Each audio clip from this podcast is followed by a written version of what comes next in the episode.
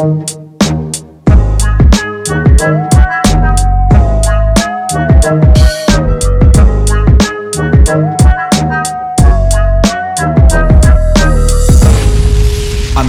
παράθυρο. The podcast. Καλώς ήρθατε, φίλες και φίλοι. Ε, είμαστε σε άλλο ένα επεισόδιο εδώ του αγαπημένου σας και εμάς podcast. Ε, αυτή τη φορά με έναν πάρα πολύ special καλεσμένο, ε, bodybuilder, προπονητή και πάνω απ' όλα σύντεκνο, ε, το Παντελή Σταυρουλάκη. Γεια σου Παντελή. Γεια σας παιδιά, τι κάνετε, ευχαριστώ πάρα πολύ για την πρόσκληση. Εμείς ευχαριστούμε και έχουμε ετοιμάσει ένα επεισόδιο αρκετά ε, ενδιαφέρον. Ένα επεισόδιο το οποίο θέλαμε και οι τρεις να κάνουμε για να μάθουμε ε, πράγματα γιατί πραγματικά πάμε σε κάποια νερά στα οποία δεν έχουμε ξαναπάει ούτε έχουμε ε, ιδιαίτερη γνώση γύρω από αυτά τα θέματα που θα συζητήσουμε. Και, αλλά πριν, πριν μπω στα, στα βασικά θέματα θέλουμε να μας πεις λίγα λόγια για, το, για σένα, το πώς ξεκίνησες στο bodybuilding, πόσο καιρό ασχολείσαι και μετά να μιλήσουμε και λίγο για τους τελευταίους αγώνες που έκανες πριν λίγο καιρό. Ναι. Ε, λέγομαι Παντελής Σταυρουλάκης, ασχολούμαι από το bodybuild, με το bodybuilding από το 2004 θα έλεγα. Στην ουσία το bodybuilding μπήκε στη ζωή μου γιατί γεννήθηκα σε μια οικογένεια η οποία ασχολούταν με το bodybuilding. Ο πατριός μου ήταν bodybuilder, είχε γυμναστήριο ε, στην Κρήτη και γενικότερα είχα μια επαφή με το... Έβλεπα αγώνες στο σπίτι, έβλεπα φάση προετοιμασίας στο σπίτι κτλ. Ε, μετά επηρεάστηκα γιατί και ο σύζυγος της αδερφής μου έκανε και αυτός bodybuilding, οπότε είχα επιρροές μέσα στο σπίτι, αρκετές.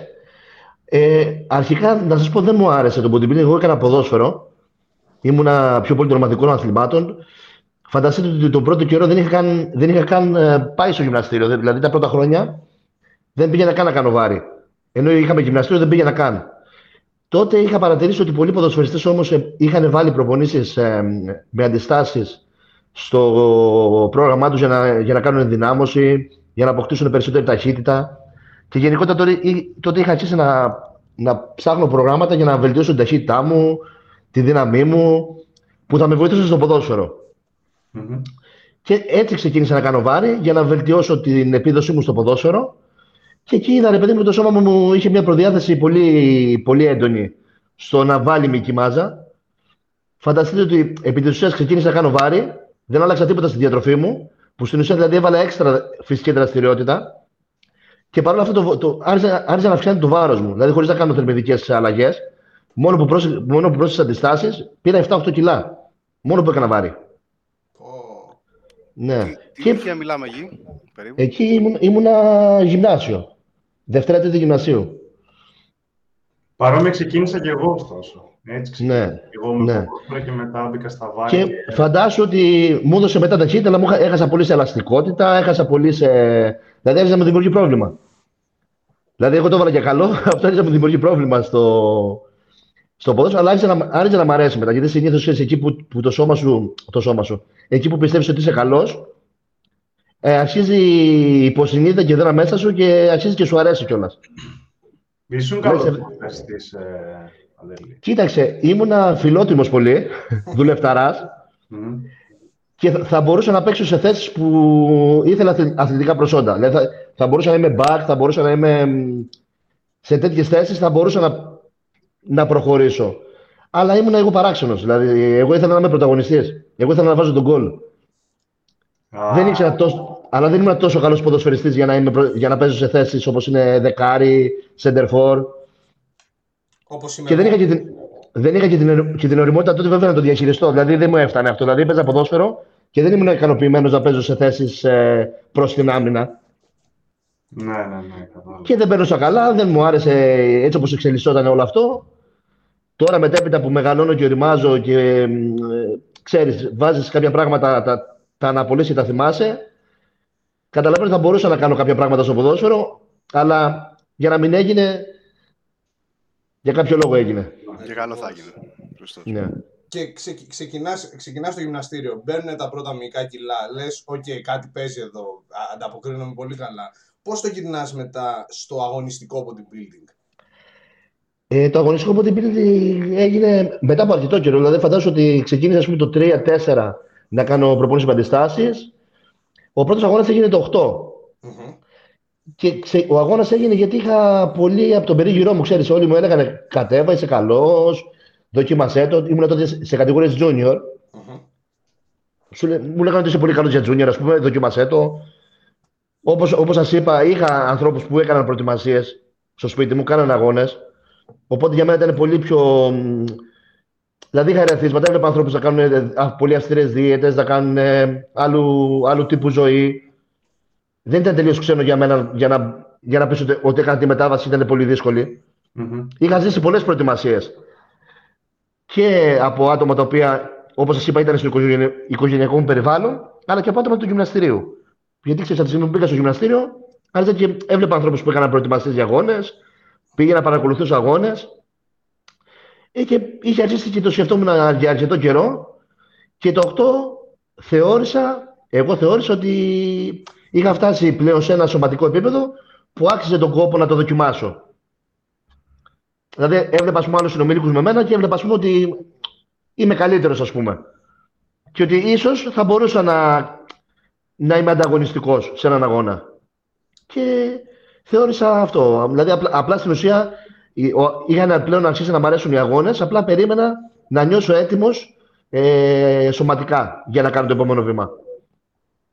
Και τώρα εντάξει, δεν θα, δεν θα μιλήσουμε προφανώς για όλους τους αγώνες γιατί υποθέτω ότι θα μπορούμε να είμαστε εδώ για ώρες. Αλλά ήθελα να σε ρωτήσω στον, στον πρώτο αγώνα, ε, προετοιμάστηκες φυσικά και πώς σου φάνηκε. Όχι, όχι, όχι, όχι, όχι, όχι, όχι. Ποτέ δεν έχω ετοιμαστεί φυσικά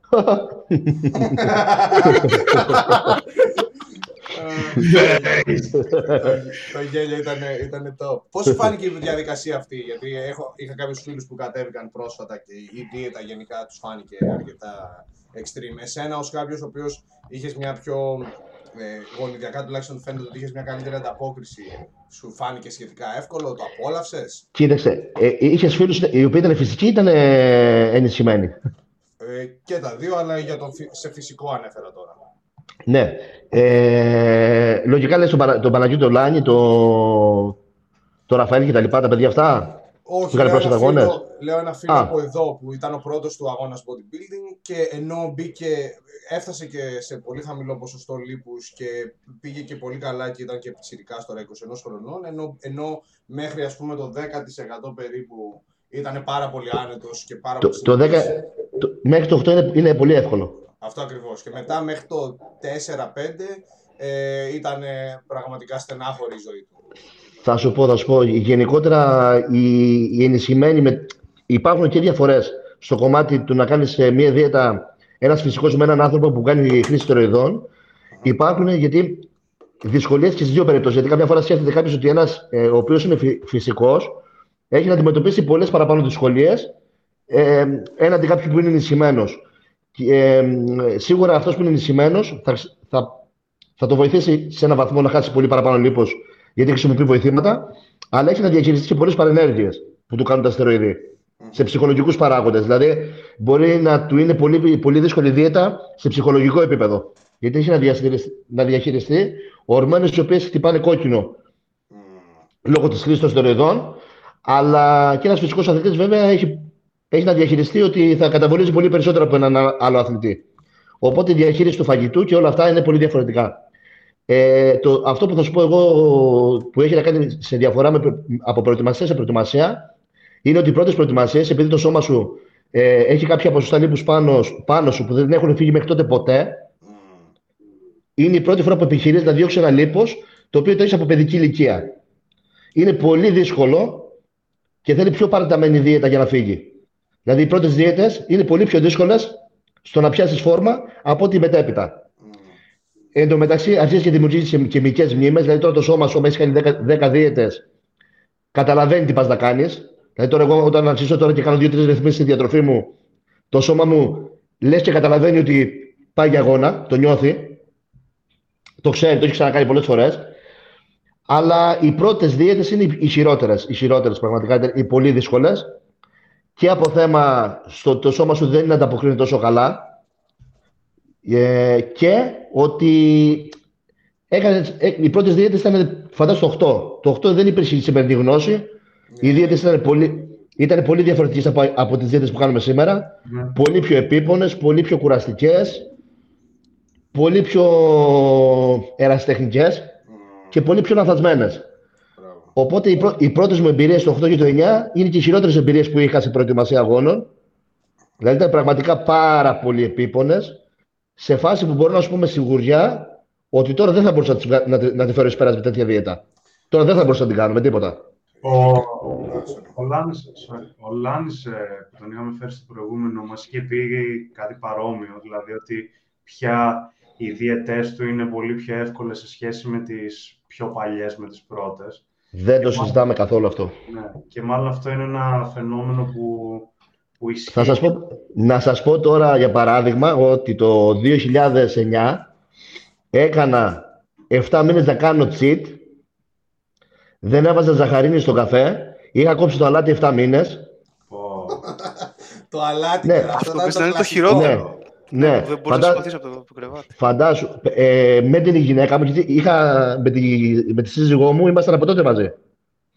Από το, από το, και τον πρώτο αγώνα το, ήταν, ήμασταν, ήμασταν ήδη σε δεσμό, ας πούμε. Φανταστείτε ότι με την γυναίκα μου, είχα φτάσει σε τέτοιο σημείο, να με δίνει η γυναίκα μου, να με βοηθάει να ντυθώ. Ω, τα ρούχα μου στο σπίτι. Και έφευγα και πήγαινα προπόνηση και μου είχε ο προπονητής μου να κάνω μια μισή ώρα βάρη και μία ώρα step. Πω. Ω. Χωρίς, χωρίς αλάτι αυτά, ε. Και ναι, μετά ναι. μαστίγωμα έξω για παραδείγμα. Ναι, ναι. Ε, ε, το- Τέλος, τώρα- αυτά, αυτά, αυτά δεν γίνονται τώρα με τίποτα, εντάξει, γιατί εντάξει, πρέπει να σκέφτεσαι ότι ένας άνθρωπος εντάξει, δεν είναι το, τελευταίο πράγμα, το πρώτο και τελευταίο πράγμα το να κάνει έναν αγώνα. Έχει και άλλες υποχρεώσεις να κάνει και πρέπει όλα αυτά να τα λαμβάνεις υπόψη σου. Δεν γίνεται δηλαδή να, βα- να βγάζεις ένα πλάνο σε έναν άνθρωπο το οποίο δεν γίνεται να εκτελεστεί. Απλά δεν γινόταν να εκτελεστεί αυτό το πράγμα. Δεν γινόταν. Και είσαι και οικογενειάρχης τώρα και επιχειρηματίας. Αλλά Ναι, εντάξει. από ό,τι... Καλά, δεν το, συ- δεν το συζητάμε. Αυτά δεν γίνονται. Αυτά δεν θα μπορούσαμε να κάνουμε τίποτα τώρα σε καμία περίπτωση. Αλλά δεν θα χρειάζεται μπορούσα και να το να, κάνω. και να γίνονται, από ό,τι φαίνεται. Όχι, μα είναι, μα είναι λάθος. Μα είναι λάθος γιατί, γιατί το βάζεις, δημιουργείς στο σώμα σου τέτοιο στρες που σίγουρα δεν το βγεις σε κακό. Ούτε θα γραμμώσει όπως πρέπει, ούτε, ούτε τη μυκή μάζα που πρέπει να κρατήσει. Γιατί όταν κάνεις τέτοιου είδους λάθη, κάνει επί πάρα πολύ καιρό δεν μπορούσα να προπονηθώ όπως έπρεπε. Δηλαδή, εμένα, ας πούμε, η δύναμή μου, η, η μυϊκή μου αντοχή και όλα αυτά είχαν πέσει μήνες πριν τον αγώνα. Προφανώς. Δηλαδή, το επίπεδο, το επίπεδο της προπόνησής μου, που η προπόνησή μου είναι αυτή που θα με οδηγήσει σε ένα καλό αποτέλεσμα, είχε πέσει σε, σε τρομακτικό χαμηλό επίπεδο από πολύ μακριά από τον αγώνα. Δηλαδή, πρέπει η προσέγγιση να είναι τέτοια, ούτως ώστε ο αθλητής να μπορεί να είναι αθλητής και να κάνει πολύ καλές προπονήσεις όσο πιο κοντά στο σώμα μπορεί να είναι. Δηλαδή, η προσέγγιση πρέπει να είναι αυτή. Όχι μηδέν υδατάνθρακας και άμα αντέξει το παιδί όλα καλά. Ναι, ναι. Και έχει ο Θεός. Ίσως, Δηλαδή, ίσως συ- πάντως- σημασία, σημασία έχει να μπορεί ο, ο, ο αθλητής, γιατί όταν συζητάμε για έναν αθλητή ο οποίος κάνει πρωταθλητισμό, θα αντιμετωπίζει άλλους πολύ καλούς αθλητές, με κορυφαίες γενετικές, με καλούς προπονητές. Οπότε πρέπει να είσαι σε θέση να προπονηθείς με- σε, σε ένα πολύ καλό επίπεδο, όσο πιο κοντά στον αγώνα μπορείς. Δεν γίνεται δηλαδή τρεις μήνες πριν τον αγώνα εσύ να, μην- να μην μπορείς να μπεις στο γυμναστήριο να, παίξεις, να σηκώσεις 5 κιλά. Και απλά να είσαι ένα, ένα κινούμενο ζόμπι. Αυτά όλα έχουν απώλειες, μεγάλες απώλειες στην τελική σου εμφάνιση.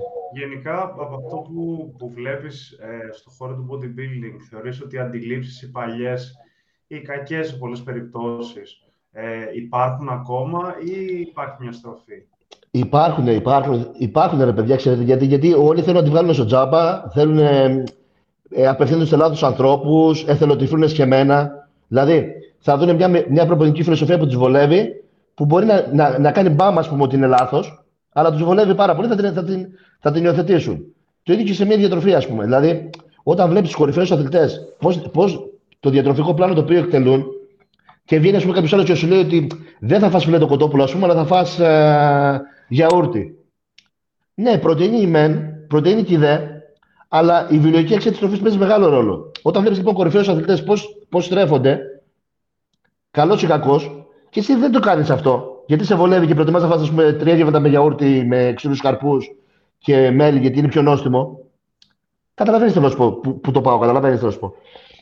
Δηλαδή, λίγο πολύ, μπορείς και στη διατροφή σου να κάνεις κάποιες, κάποιες προσαρμογές, αλλά εις γνώση σου. Δεν γίνεται δηλαδή να τα βάλεις, να τα βάλεις στη ζυγαριά και να, και, να, και να πεις ότι είναι το ίδιο πράγμα. Δεν είναι το ίδιο πράγμα. Γιατί αν ήταν το ίδιο πράγμα, όλοι οι κορυφαίοι αθλητές έκαναν αυτό.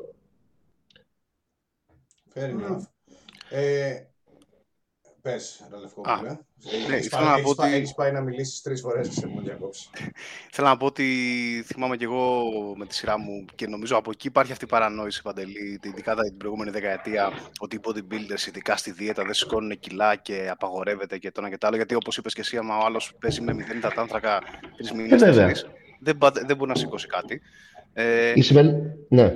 Νομίζεις, πι- πιστεύεις τώρα που υπάρχει μια στροφή, ίσως όχι ολοκληρωτική, αλλά υπάρχει μια στροφή. Αυτό το κάνει και το bodybuilding πιο φιλικό στα μάτια του, του- του- των παιδιών, των παιδιών που πάνε να ξεκινήσουν. Δηλαδή θα έχουν καλύτερη Κοίταξε. διάρκεια σαν αγώνες. Κοίταξε, πιο φιλικό το κάνει το ότι υπάρχουν και κατηγορίες οι οποίες δεν εστιάζουν μόνο στην εξτρεμική μάζα. Γιατί η εξτρεμική μάζα α, αυτομάτως είναι περιοριστική σε πολλά πράγματα. Καταρχήν, αντικειμενικά δεν είναι κάτι το οποίο είναι καλέσθητο. Δηλαδή ένας πολύ μειώτης άνθρωπος δεν είναι αντικειμενικά ε, δεν, είναι, δεν, έχει- δεν έχει καλεσθησία. Δηλαδή, όταν δεις έναν, έναν αθλητή bodybuilder off season, 130 κιλά, δεν είναι σαν το πιο ωραίο πράγμα που έχω δει στη ζωή μου.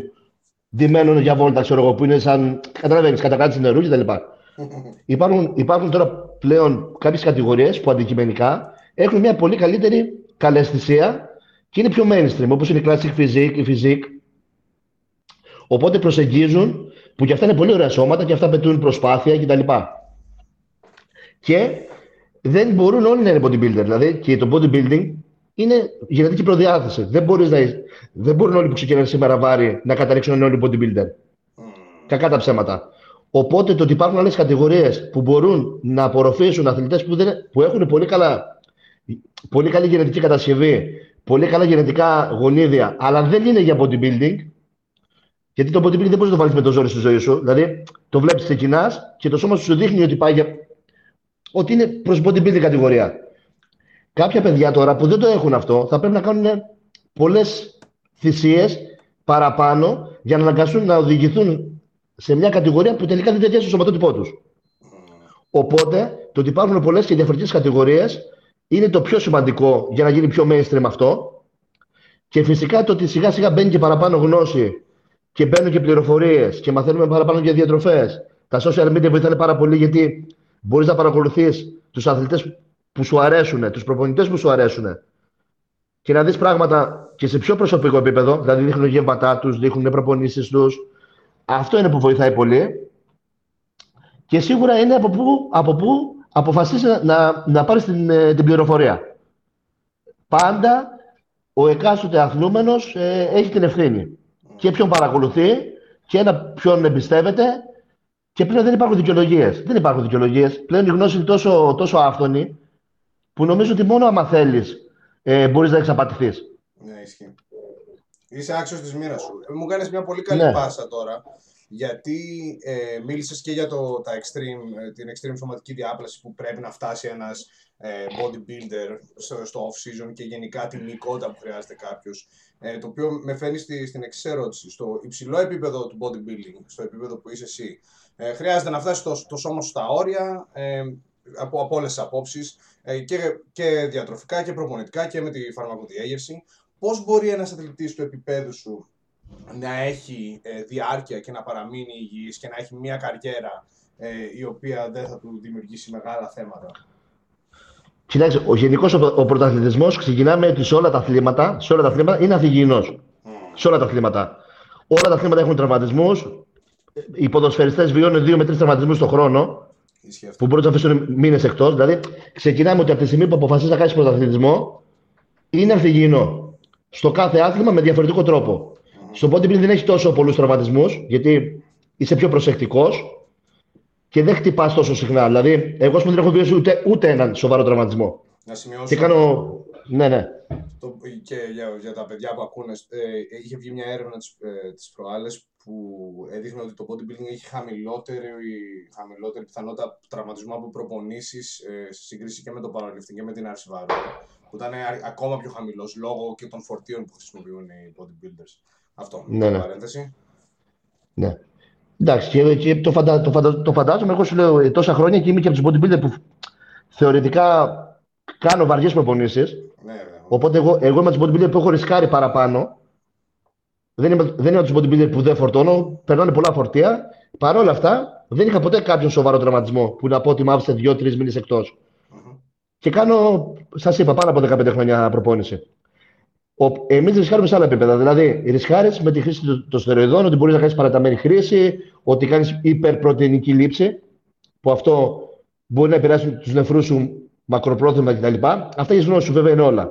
Αυτό που οφείλεις να κάνεις είναι ότι κατά περιόδους ε, που κάνεις, ε, δεν είσαι σε αγώνα, πρέπει να κάνεις μια λεγόμενη αποτοξίνωση, να κατεβάσεις την πρωτεϊνική σου λήψη, είσαι εκτός στεροειδών, οπότε το σώμα σου πρέπει να το αφήσεις να, να ηρεμήσει λιγάκι, συχνές εξετάσεις, δεν θέλω τυφλή. Δηλαδή, αν το σώμα σου, ας πούμε, εσένα, ε, εσένα, στο καθένα, ρε παιδί μου, τίνει να βγάζει κάποιες συγκεκριμένες παρενέργειες. Δηλαδή, υπάρχουν μερικοί άνθρωποι που έχουν την ατυχία ας πούμε, να έχουν πάρα πολύ κακή, κακά λιπίδα στο αίμα. Δηλαδή, να ανεβαίνει πολύ κακή τους χολυστερίνη, να πέφτει πάρα πολύ καλή τους. Αυτοί έχουν εξ αρχής αυξημένες πιθανότητες να, να παρουσιάσουν κάποιο καρδιογενειακό πρόβλημα. Πρέπει να είναι πολύ προσεκτικοί και με τη χρήση συμπληρωμάτων που πρέπει να χρησιμοποιούν για να κρατάνε όσο μπορούν τη χολυστερίνη τους σε καλά επίπεδα, να κάνουν συνεχώς αερόβια, να, μην, να προσέχουν πάρα πολύ γενικότερα με τη διατροφή τους όλο τον χρόνο. Δεν γίνεται δηλαδή όταν δεν κάνουν αγώνες να πλακώνονται στις αγορές. Αυτοί οι άνθρωποι πρέπει να προσέχουν συνεχώς. Δηλαδή, όταν, όταν πλέον μπαίνουν σε μια διαδικασία αποτοξίνωσης, πρέπει το σώμα να το αφήνεις να, να, να ηρεμεί, να ξεκουραστεί και όσο μπορείς να το κρατάς σε ένα υγιή επίπεδο. Και φυσικά έχει και αυτό ημερομηνία λήξης. Δηλαδή, λες ότι εγώ θα κάνω πρωταθλητισμό μέχρι μια ηλικία και μετά θα σταματήσω. Ε... Μέχρι, αυτή την ηλικία, μέχρι αυτή την ηλικία θα προσπαθήσω να είμαι προσεκτικός. Κανείς δεν σου εγγυάται βέβαια ότι αυτό θα συμβεί, γιατί έχεις πάρει τα ρίσκα σου. Η πρόληψη είναι η μόνη, το μόνο που μπορείς να κάνεις, το οποίο, δηλαδή πολύ συχνές εξετάσεις όπως σας είπα πριν, και πολλά συμπληρώματα που χρησιμοποιούμε εμείς που βοηθούν πολύ σε κάποια πράγματα που είναι αντιξιδιωτικά, βοηθούν όπως, όπως είπα τώρα στη χολυστερίνη. Γενικότερα επενδύουμε κάποια χρήματα και σε αυτό το κομμάτι και δεν προσπαθείς όσο μπορείς όταν είσαι εκτός αγώνα να αφήνεις το σώμα σου να ηρεμεί, να ξεκουράζεται. Από τη χρήση των στεροειδών, από την πολύ μεγάλη λήψη πρωτεΐνης κτλ. Γενικά πόσο διαρκεί η περίοδος της αποτοξίνωσης, πόσο είσαι μέσα, πόσο... Εντάξει, αυτό έχει να κάνει, ρε φίλε, και, ε, και πολύ με το τι θα δείξουν οι αιματολογικές σου εξετάσεις. Δηλαδή, αν τώρα τελειώσει ένα αγώνα και είναι πολύ καλές οι αιματολογικές σου εξετάσεις, μπορεί αυτό να είναι πιο μικρό. Mm. Κατάλαβες. Δηλαδή, αν τώρα τελειώσει με τις εξετάσεις σου και ε, μπορεί να μην χρειάζεται να, να, να ρίξεις πάρα πολύ την πρωτεΐνη σου, γιατί είσαι, είσαι ήδη σε καλό επίπεδο, ας πούμε. Ε, αλλά, αλλά, αλλά συνήθως, συνήθως ε, δύο με τρεις μήνες πρέπει να είσαι πολύ, πολύ χαμηλά. Ειδικά στην πρωτεΐνη σου. Υπάρχει γενικά η αντίληψη, το, το, το, και το ακούμε συχνά αυτό και στο ίντερνετ που ο κόσμος ξέρεις, απλά παπαγαλίζει πράγματα ότι οι bodybuilders υψηλού επίπεδου και ειδικά, ειδικά στο, σε επίπεδο pro παίρνουν ε, κάνουν φαρμακοδιαρρήση με αστρονομικά ποσά. Κάτι το οποίο έχω ακούσει και τις δύο πλευρές. Ότι θα, σου, θα σου πω, θα σου πω. Θα σου πω. Ε, και εγώ πίστευα το ίδιο πράγμα, γιατί και εγώ όταν έκανα αεραστεχνικά, πιο αεραστεχνικά bodybuilding, δεν εξελισσόμουν τόσο καλά. Mm-hmm. Αυτό συνέβαινε γιατί δεν είχα την τεχνο... τη... δεν, δεν έκανα τη διατροφή που έπρεπε να κάνω. Δηλαδή, ένας, ένας άνθρωπος που κάνει bodybuilding πρέπει να κάνει bodybuilding 24 ώρες τη μέρα, 7 μέρες τη βδομάδα. Το, το, περισσότερο, το πιο μεγάλο λάθος που κάνουν πιο πολύ είναι ότι μπορεί να έχουν 2-3 μέρες πολύ καλές στη διατροφή τους. Π.χ. εγώ ας πούμε τώρα αποφασίζω να κάνω ας πούμε off-season. Το off-season με μένα μπορεί να είναι 5.500 θερμίδες, 5.700, μπορεί και 6.000 θερμίδες. Μπορεί να τρώω 6.000 θερμίδες πούμε, για δύο μέρες και μία μέρα, παρά, δεν το κάνω πλέον εγώ, αλλά σου λέω ένα παράδειγμα και μία μέρα, δηλαδή για τρεις μέρες να είμαι στις θερμίδες που θέλω να είμαι, στις 6.000. Και μία μέρα να φάω τρεις.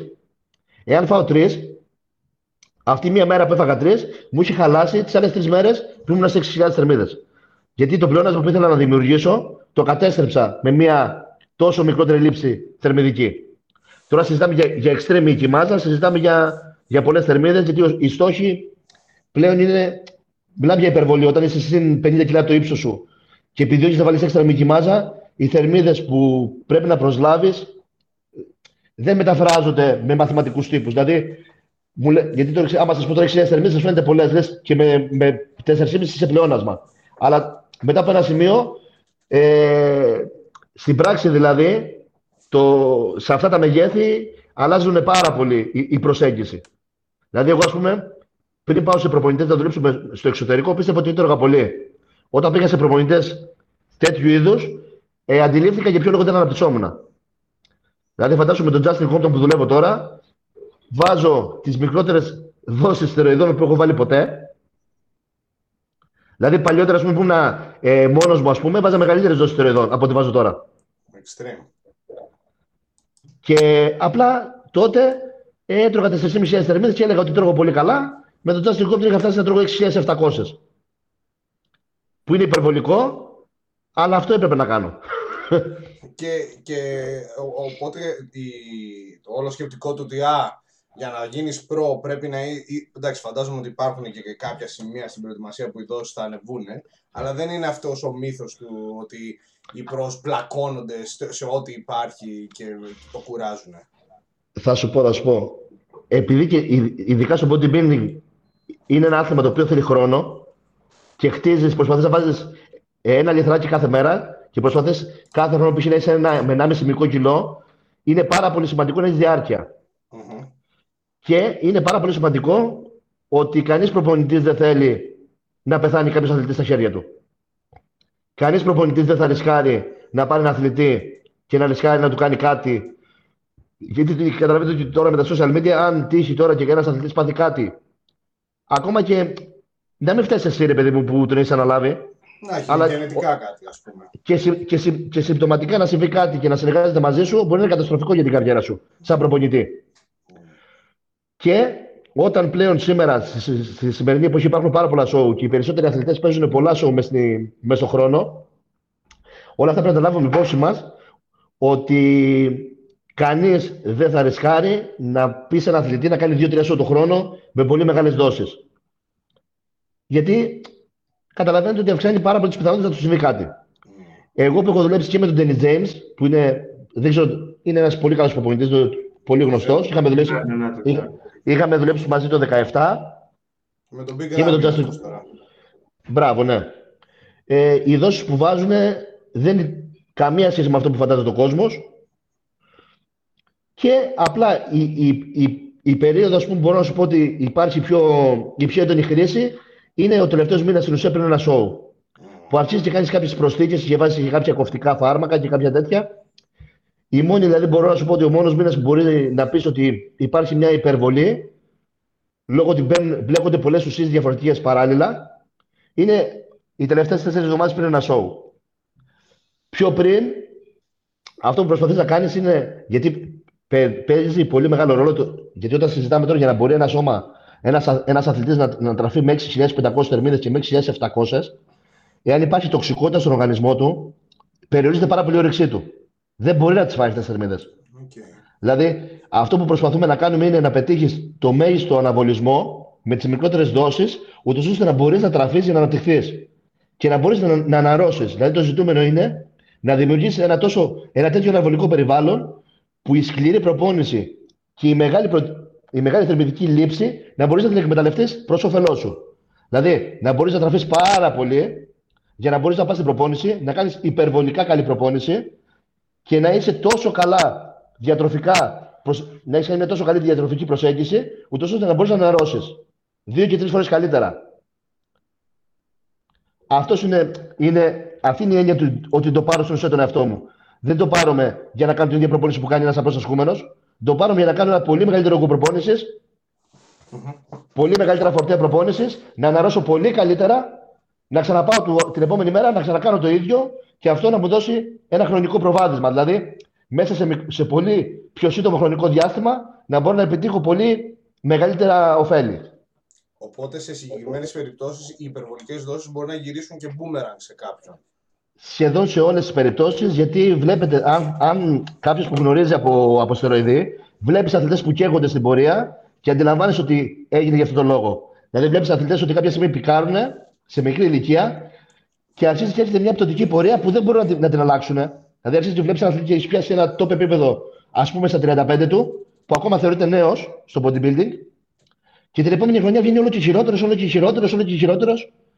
Και απλά δεν, δεν επανέβησε μετά από αυτό. Δηλαδή, όταν, όταν ξεκινήσεις και συμβαίνει αυτό, δεν επανέβησε. Και θα σας πω, επειδή έχω μιλήσει με πολλούς αθλητές, έχω μιλήσει με πολλούς ερασιτέχνες που κάνουν παιδιά υπερβολική χρήση. Και είναι ερασιτέχνες. Ναι, ναι. Και με έχω μιλήσει με φήμες αυτές από ερασιτέχνες βγαίνουν, ναι. Και έχω μιλήσει με πάρα πολλούς επαγγελματίες που βάζουν πάρα πολύ λίγα πράγματα. Γιατί βασίζονται, ξέρουν πολύ καλά ότι η διατροφή είναι αυτή που θα τους προχωρήσει. Και τα γονίδια του προφανώ. Εντάξει. Τα, τα γονίδια παιδιά είναι σίγουρο, το εννοείται, δεν το συζητάμε αυτό. Σα έπαιξα αρχή στο bodybuilding, δεν μπορεί να το βάλει με, το, με το ζόρι στη ζωή σου. Εγώ, ακόμα και στον πρώτο μου αγώνα που έπαιξα εγώ, πούμε, το 2008, που έκανα χαβαλέ, παιδί δηλαδή ούτε προπόνηση που κάνω σήμερα, ούτε τη διατροφή που κάνω σήμερα, είχα παίξει αγωνιστικό συν 10 κιλά το ύψο μου. Δηλαδή και πάλι bodybuilder ήμουνα. Mm, ισχύει. Χριστάρα. Ε, εγώ, ναι, αυτό που έχω δει βασικά είναι ότι το έχω ακούσει βασικά. Ε, αθλητές, π.χ που είναι σε χαμηλότερες κατηγορίες, θέλουν να είναι κομμένοι όλο το χρόνο, θέλουν να είναι όλο το χρόνο σε αγωνιστική κατάσταση, ότι παίρνουν όλο το χρόνο, δεν σταματάνε ποτέ και παίρνουν δηλαδή ακραίες δόσεις και εν τέλει καίγονται. Είναι αυτό το, νομίζω, πώς το Blast and Cruise λέγεται. Ε; Blast and Cruise. Ναι. Αυτά το είπα.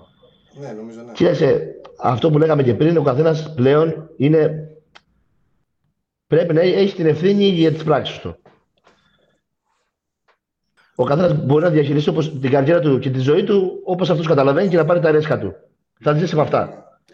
Είναι και λίγο και η κουλτούρα διαδικτυακά που δημιουργήθηκε και το λέω και στους από πάνω και με, και με Ziz και με Boston Lloyd. Δεν ξέρω αν θυμάστε τον Boston Lloyd. Εσείς. καλά. Ο Boston Lloyd, ο Boston Lloyd, ο Boston Lloyd μιλάει και με μια βεβαιότητα ότι αυτά που κάνει ο ίδιος ότι αυτό, αυτή είναι η πραγματικότητα. Ο τύπος είναι μηδέν σαν σα Είναι, είναι, είναι, είναι καμένος. Μα, μα δεν πρόκειται ποτέ να προχωρήσει γιατί από την αρχή έχει βάλει τέτοιο ταβάνι.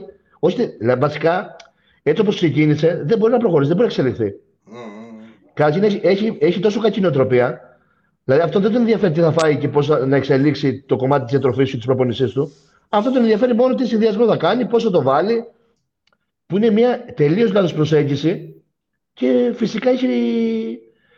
Δηλαδή είναι ο τρόπος που, που αντιμετωπίζεις το ίδιο το bodybuilding που δεν θα τον οδηγήσει πουθενά. Δηλαδή είναι. Το προσεγγίζει τελείως λάθος. Θυμάσαι, Οπότε δεν μπορεί... Ναι. αυτό, Θυμά, θυμάστε, παιδιά και Παντελή, που τσακωνόταν με τον John Meadows, RIP, που του λέει, του λέει του Meadows, θα είμαι λέει, στην ηλικία σου, λέει, θα είμαι πιο μεγάλος και με πιο πολλά λεφτά. Και του λέει, θα έχεις πεθάνει λέει, μέχρι να φτάσεις στην ηλικία μου. ε, Πάντως, σχόλιο ναι. για, για όλους. Ε, τώρα που στα, χρόνια αυτά, ρε παιδί μου, και στο powerlifting και στο bodybuilding έχει λίγο απομυθοποιηθεί το, η όλη χρήση και δεν είναι πλέον ξέρεις, αυτό το μαύρο πρόβατο που δεν μιλάει κανένας. Έβγαινε ο ναι, ναι. και έλεγε ότι παιδιά είμαστε φυσικοί. Ε, έχει βγει και ο. Καλά, ναι, σε, σε, ένα πρωινάδικο στην Αμερική. Τέλος πάντων. Εντάξει, ένας... τώρα εκεί πέρα είναι, είναι και δύσκολο τώρα να βγεις τώρα δημόσια να το πεις αυτό. Ναι. Μπορεί, καμιά φορά, μπορεί καμιά φορά να έχεις και κάποιο, και κάποιο χορηγό που να σου έχει απαγορεύσει να μιλάς για τέτοια. Δεν ξέρεις πότε τι παίζεις σε αυτά τα πράγματα. Ναι, ε, έστω, έχει δίκιο αυτό, ειδικά σε πρωινάδικο. Αλλά πλέον ξέρεις, ειδικά σε social media και από κοντά είναι πιο, είναι πιο ανοιχτοί στις κουβέντες τους. Είχε βγει ένας αθλητής και έλεγε τη χρήση του που έκανε ένας πολύ καλός στο powerlifting, ίσως ο κορυφαίος αυτή τη στιγμή. Και ξέρεις τα νούμερα που έλεγε δεν ήταν αυτά τα ακραία που περιμέναν όλοι. Και έλεγε πριν από τόσο διάστημα βάζω αυτό, α, και έτσι και έτσι και έτσι. Και βλέπω σιγά σιγά. Τον κράξαν όλοι από κάτω. Ε, αρχικά ναι. Του λέγανε ψέματα. Αρχικά ναι, αλλά ξέρεις, βλέπω ρε παιδί μου ότι γενικά όλοι οι κορυφαίοι σε κάθε άθλημα δεν κάνουν αυτή τη χρήση που περιμένεις να κάνουν. Έβλεπα ένα podcast, έβλεπα ένα podcast και του, πες του Αμπιάντ. Και έλεγε, είχε και το, το, το, το, το εκεί ήταν, ήταν διάφοροι εκεί πέρα και λέει Παλιότερα λέγα, μας λέγανε λέει, ότι, είμαστε, ότι δεν λέμε τίποτα. Τα κρύβουμε όλα, ότι ξέρεις ότι είμαστε μυστικοπαθείς. Τώρα λέμε τι τρώμε. Λέμε τι νεροπίνουμε. Δείχνουμε όλες μας τις προπονήσεις. Τους λέμε τι φάρμακα βάζουμε και πώς τα βάζουμε και τώρα μας λένε ότι είμαστε ψεύτες. Ναι, ρε, δεν υπάρχει περίπτωση. Γιατί δεν καταλαβαίνει ο κόσμος ότι. Δηλαδή, βλέπεις την πόζα που, που, που χτυπάς εσύ τη most muscular. Εγώ για να φτάσω εκεί δεν μπορώ να φτάσω γιατί δεν έχω το, το γονιδιακό, τη γονιδιακή κατασκευή που έχεις εσύ. Και ο κόσμος υποθέτει, επειδή και λόγω social media και λόγω του ότι υπήρχε πάντα αυτό το hype γύρω από τα αναβολικά, ότι άου, ότι είναι απλά θέμα προπόνησης, διατροφής και φαρμάκου. Δεν καταλαβαίνει ότι, όπως είπες και τόσες φορές, bodybuilder γεννιέσαι και μετά γίνεσαι. Ναι, ναι. Ε... Είναι, είναι, είναι, είναι από τα πιο από τα, από τα θέματα τα πιο που βάζονται πάρα πολύ στη γενετική. Ναι, και, αλλά δεν μπορεί να δεχτεί και ο κόσμος ότι. Δηλαδή θέλει, θέλει να, να, να πει το ψέμα ότι όχι, όχι. Και δεν είναι έτσι επειδή έχει αυτό το κάτι παραπάνω που εντάξει, το έχει από, από τη γέννα του. Είναι επειδή μας λέει ψέματα και βάζει και αυτό και το ένα και το άλλο. Γιατί τι κάνανε, λέγανε προπόνηση και εγώ κάνω διατροφή και εγώ κάνω. Εντάξει, και εγώ αυστηρός είμαι. Άρα ποια είναι η διαφορά, Α, το τρίτο. Εντάξει, θα σου πω. Ε, πρώτον, στις περισσότερες περιπτώσεις εθελοτυφλούν, γιατί πλέον, ας πούμε, ανεβάζεις την προπόνηση που κάνεις. Οπότε μπορεί να καταλάβεις ότι δεν κάνει την ίδια προπόνηση με σένα. Οπότε αυτομάτως δεν είναι, δεν είναι δικαιολογία αυτό. Δηλαδή δεν είναι ότι. Π.χ. εγώ τώρα έχω, έχω ανεβάσει πάρα πολλές προπονήσεις μου. Δεν νομίζω ότι, ότι ένα ο μέσος ασκούμενος τη βλέπει την προπόνηση και λέει Α, και εγώ την ίδια προπόνηση κάνω. Τις ψεύτικες προπονήσεις που ανεβάζει, γιατί δεν μας δείχνεις τις πραγματικές που κάνεις. Ε... ναι, σωστό. Δηλαδή, θέλω να σου πω, ρε παιδί μου, ότι γενικά τίνουμε να μειώσουμε την προσπάθεια του άλλου σε όλα τα επίπεδα και επαγγελματικά. Δηλαδή, βλέπεις έναν, έναν άνθρωπο τώρα που έχει 10 επιχειρήσεις, που είναι αυτοδημιούργητος, το βλέπεις τώρα που έχει καταλήξει να έχει 10 επιχειρήσεις και βλέπεις το σήμερα, το πώς έφτασε και πόσες αποτυχίες πέρασε και πόσες, πόσα βράδια δεν κοιμήθηκε και τα ρίσκα που πήρε για να φτάσει να είναι εδώ σήμερα να είναι ευκατάστατος ή πλούσιος, δεν τα σκέφτεσαι. Ή βλέπεις ένα bodybuilder σήμερα που είναι εδώ πούμε 110 κιλά, αλλά δεν σκέφτεσαι ότι αυτός ξεκίνησε σαν εσένα με μια σχέτη μπάρα 15 χρόνια πριν και τι γεύματα περάσανε και τι προπονήσεις περάσανε και ξέρεις. Ναι, ναι. Τη διαδρομή δεν, δεν τη σκέφτονται και βλέπει το τελικό αποτέλεσμα το σήμερα. Ναι, άρα, άρα πιστεύεις ότι ένα καλό combination για κάποιον... Πες, πες. Ναι, ε, ήθελα να σου πω, ας πούμε, για φέτος, για τη φετινή μου προετοιμασία, Κάπου, πολλά παιδιά μου στέλνανε τι, τι πράγμα άλλαξα σε, σε DM. Τι άλλαξες φέτος και βελτιώθηκες τόσο πολύ. Και του λέω, έφαγα 2.600 γεύματα από πέρσι. Μέσα σε αυτό το χρόνο. Και έκανα κι άλλες 250 πολύ βαριές προπονήσεις από πέρσι. Απλά τα πράγματα. Επιπλέον. Ναι. ναι, είναι επιπλέον. Είναι αυτά εκεί που σταμάτησα φέτος, πέρσι και όλα αυτά μεσολάβησαν μέχρι φέτος. Δεν έχασε το ένα γεύμα, δεν έχασε το μία προπόνηση, ήταν όλα προσθετικά. Δεν έκανα ούτε ένα βήμα πίσω και ήταν όλα τα βήματα προς τα μπροστά. Αν ε, μπορούσε και έτσι το, αυτό είναι το bodybuilding, είναι τόσο απλό και αυτή είναι η δυσκολία του. Η απλότητά του είναι η δυσκολία του. Απλά πρέπει να τρώσει 7 γεύματα τη μέρα, χωρίς να το χάσεις ποτέ το γεύμα σου και πρέπει να μην χάσεις το μία προπόνηση και όλες οι προπονήσεις σου να είναι πολύ, σε πολύ καλό επίπεδο. Εάν τα κάνεις αυτά, θα προοδεύεις. Απλά πρέπει να τα κάνεις. Είναι τόσο απλό. Ναι, ειδικά άμα θες να είσαι bodybuilder υψηλού επίπεδου. Γιατί εντάξει, yeah. Ναι. προφανώς ο μέσο ασκούμενος εντάξει, χάσει και το ένα γεύμα, χάσει. Όχι. Αυτό θέλω να σου πω ότι αν το σκέφτεσαι αυτό όμως, δηλαδή, εάν χάσεις ένα γεύμα σήμερα, ακούγεται λίγο, λες, έχασε ένα γεύμα. Αλλά πρέπει πάντα να βλέπεις να βλέπεις το, το μακροπρόθεσμο στόχο. Το ένα γεύμα την ημέρα είναι 7 γεύματα την εβδομάδα, είναι 30 γεύματα το μήνα και 365 γεύματα το χρόνο. Mm. 365 γεύματα το χρόνο είναι τα δύο μικρά που δεν έβαλες. Ο, ο εκάστοτε ασκούμενος. Yeah. Ναι, ναι. Δηλαδή, μοιάζει ένα γεύμα λίγο, αλλά ένα, ένα γεύμα μπορεί να είναι η καταστροφή σου ή η επιτυχία σου. Ναι, ε, το, το, το έβαλα απλά σε, σε context ότι ο Όχι, μέσος, θέλω... που απλά θέλει να γυμναστεί μπορεί να χάσει και το ένα γεύμα και να φάει αυτό, πάνω ή το οτιδήποτε. Το ξέρω. Καταλαβαίνω πώς το λες και είναι πολύ φυσιολογικό αυτό που λες. Απλά θέλω να σου πω ότι αυτός όμως ο ίδιος ασκούμενο θα είναι αυτός που θα πει ότι ο Σταυλέτη μετά γαμιέται στο φάρμακο. Κατάλαβε; Αν το πάρεις σαν δικαιολογία, ας πούμε, και χάνει ένα γεύμα κάθε μήνα. Ναι, ναι, ναι. Κατάλαβε; Ε, άρα, εγώ, ναι, εγώ θέλω να ρωτήσω πρώτα απ' όλα αν έδινες ένα time frame για κάποιον που θέλει να ξεκινήσει αγωνιστικό bodybuilding. Ε, από πόσα χρόνια πιστεύεις ότι θα το έπαιρνε για να κατέβει στον πρώτο του αγώνα αν ξεκινούσε με μια σωστή προσέγγιση και πού πιστεύεις ότι θα, θα έπρεπε να σταματήσει; Να σταματήσει εννοώντας τι; Και καλά να, σταμα, να σταματήσει την καριέρα του; Ναι. Κοίταξε, ε, αρχικά το, το πότε θα ξεκινήσει, εκεί μετράει πάρα πολύ η γενετική προσέγγιση. Δηλαδή η γενετική προδιάθεση που έχει. Μπορεί να, μπορεί να είναι έτοιμος για τον πρώτο αγώνα σχετικά από πάρα πολύ νωρίς. Εάν έχει τη γενετική προδιάθεση. Δηλαδή το σώμα του να αντιδράσει πολύ γρήγορα αρχικά και μπορεί σε ένα-ένα χρόνο να είναι έτοιμος για να κάνει τον πρώτο του αγώνα. Mm-hmm. Όχι για να είναι πρωταγωνιστής, αλλά για να κάνει μια καλή εμφάνιση. Μπορεί να το πάρει και πολύ παραπάνω. Μπορεί να το πάρει και τρία χρόνια για να, για να είναι έτοιμος. Μετράει πάρα πολύ το πόσο δεχτικά θα μπει στο γυμναστήριο, στο, στη διατροφή του. Δηλαδή, μπορεί να ξεκινήσει και με τη μία που θα ξεκινήσει, να ξεκινήσει με, μια, με ένα πολύ καλό διατροφικό πλάνο. Και να προοδεύσει σχετικά γρήγορα. Εάν ξεκινήσει και έχει πολλά φάουλ στη διατροφή του και δεν τον ευνοεί και η γενετική του προδιάθεση, μπορεί να του πάρει πάρα πολύ, πάρα πολύ καιρό. Μπορεί να μην είναι και ποτέ έτοιμος για αγώνα. Έκανες και εσύ μια βαριά ερώτηση, Χριστάρα. Από εκεί και πέρα τώρα το πότε πρέπει να σταματήσει, το πότε πρέπει να σταματήσει είναι όταν αρχίζει το σώμα του και έχει πτωτικές τάσεις. Δηλαδή όταν έχει σε όλα, τα, σε όλα τα αθλήματα κάποια στιγμή φτάνει στο πίξ σου. Από τη στιγμή που θα φτάσει στο πίξ σου, μετά έχετε κάτι φορά. Είναι αναπόφευκτο. Από τη στιγμή που θα αρχίσει η πτωτική σου κατάσταση, πρέπει να κλείνοντας αντικειμενικά τον εαυτό σου, όταν βλέπεις ότι το σώμα σου αρχίζει και ευθύνει γρήγορα, και πάβει να είναι τόσο ανταγωνιστικό, πρέπει να, να σταματήσεις να, αγωνι, να, να αγωνίσει. Αυτό έχει να κάνει βέβαια και πόσο ανταγωνιστικός είσαι, έτσι. Γιατί μπορεί εσύ να ήσουν στην, στην, στην ακμή σου για πρώτες θέσεις oh. και όταν έχεις την πτωτική σου. Ναι, και όταν έχεις την πτωτική φάση να είσαι πέμπτος έκτος και παρόλα αυτά να, να θες τόσο πολύ να αγωνίζεσαι που αυτό να σου αρκεί.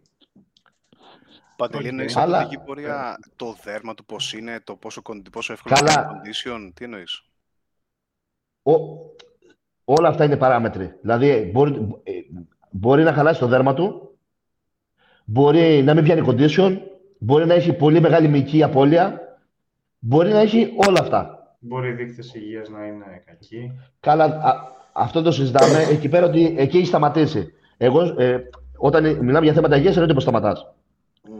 Mm. Το πήρα ως δεδομένο ότι δεν θα έχει τέτοιο θέμα. Διαφορετικά εννοείται ότι αν οι δείκτες υγείας σου δεν είναι καλοί, έχει σταματήσει. Έχεις τελειώσει, δεν το συζητάμε. Εγώ στο, στο πήρα καθαρά ότι οι δείκτες υγείας σου είναι καλοί και απλά σωματικά πλέον δεν μπορείς να τα απεξέλθεις.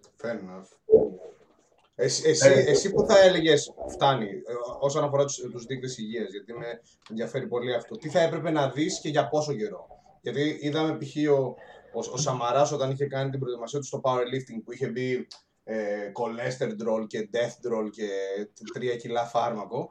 Οι δείκτες υγείας τους μετά τους αγώνες του είπε ο γιατρός θα πεθάνεις, αλλά μετά από τρεις εβδομάδες που σταμάτησε επανήλθαν. Πόσο καιρό πρέπει να βλέπεις αυτό το καμπανάκι για να πεις φτάνει το αγωνιστικό bodybuilding. Κοίταξε, εγώ θα σου πω, εγώ δεν έχω κάνει ποτέ αιματολογικές εξετάσεις που να δω κάτι το οποίο να είναι πολύ πάνω από το φυσιολογικό. Γιατί δηλαδή... έχει και αερο, αεροβική προπόνηση και, πράγματα, και δεν είσαι καπνιστής, όπως το, το, παράδειγμα που έδωσα. Ε, εντάξει, ναι. Ε, δηλαδή δεν ξεκινάω και βλέπω τις εξετάσεις μου και είναι χάλια και μετά από λίγο φτιάχνουν και λέω Α, εντάξει, κομπλέ. Και μετά από έναν αγώνα δεν πρέπει να είναι χάλια εξετάσεις, σωματολογικές εξετάσεις. Γιατί υποτίθεται ότι είσαι αθλητής, υποτίθεται ότι κάνεις πολύ καλή διατροφή, υποτίθεται ότι κάνεις κάποια πράγματα και ήδη προσέχεις. Δηλαδή, υποτίθεται ότι όλη σου η προσέγγιση έχει ως έμφαση να μην ρισκάρει τη ζωή σου. Δηλαδή, και όταν είσαι σε ένα κύκλο, δεν λες τώρα μπαίνω σε ένα κύκλο και πάμε μέχρι θανάτου και μετά θα τα φτιάξουμε όλα τα βγούμε. Η προσέγγιση σου είναι να, να μην ρισκάρεις τόσο πολύ και μες στον κύκλο. Κατάλαβες τι να σου πω; Οπότε βγαίνοντας από ένα κύκλο δεν είναι όλα χάλια. Mm-hmm. Πολύ πιθανό να είναι όλα μέσα, στα, μέσα σε φυσιολογικά πλαίσια και μπορεί π.χ. να είναι λίγο τα, η ουρία σου, το ουρικό σου λίγο ανεβασμένο, ας πούμε, να πρέπει να ρίξεις λίγο την πρωτεΐνη σου για να επανέλθει. Που και αυτό δεν είναι απαραίτητο, μπορεί και αυτό να είναι καλά. Ή τα υπατικά σου ένζημα να είναι λίγο ανεβασμένα, να δείχνουν μια, μια υπερδιέργεση που θέλεις σε κούραση. Γιατί π.χ. μπορεί το CPK σου να έχει φτάσει μερικές χιλιάδες από την υπερκόπωση που βιώνεις μέσα σε μια προετοιμασία. Που όλα αυτά επηρεάζουν και, και τις και τις αιματολογικές σου εξετάσεις.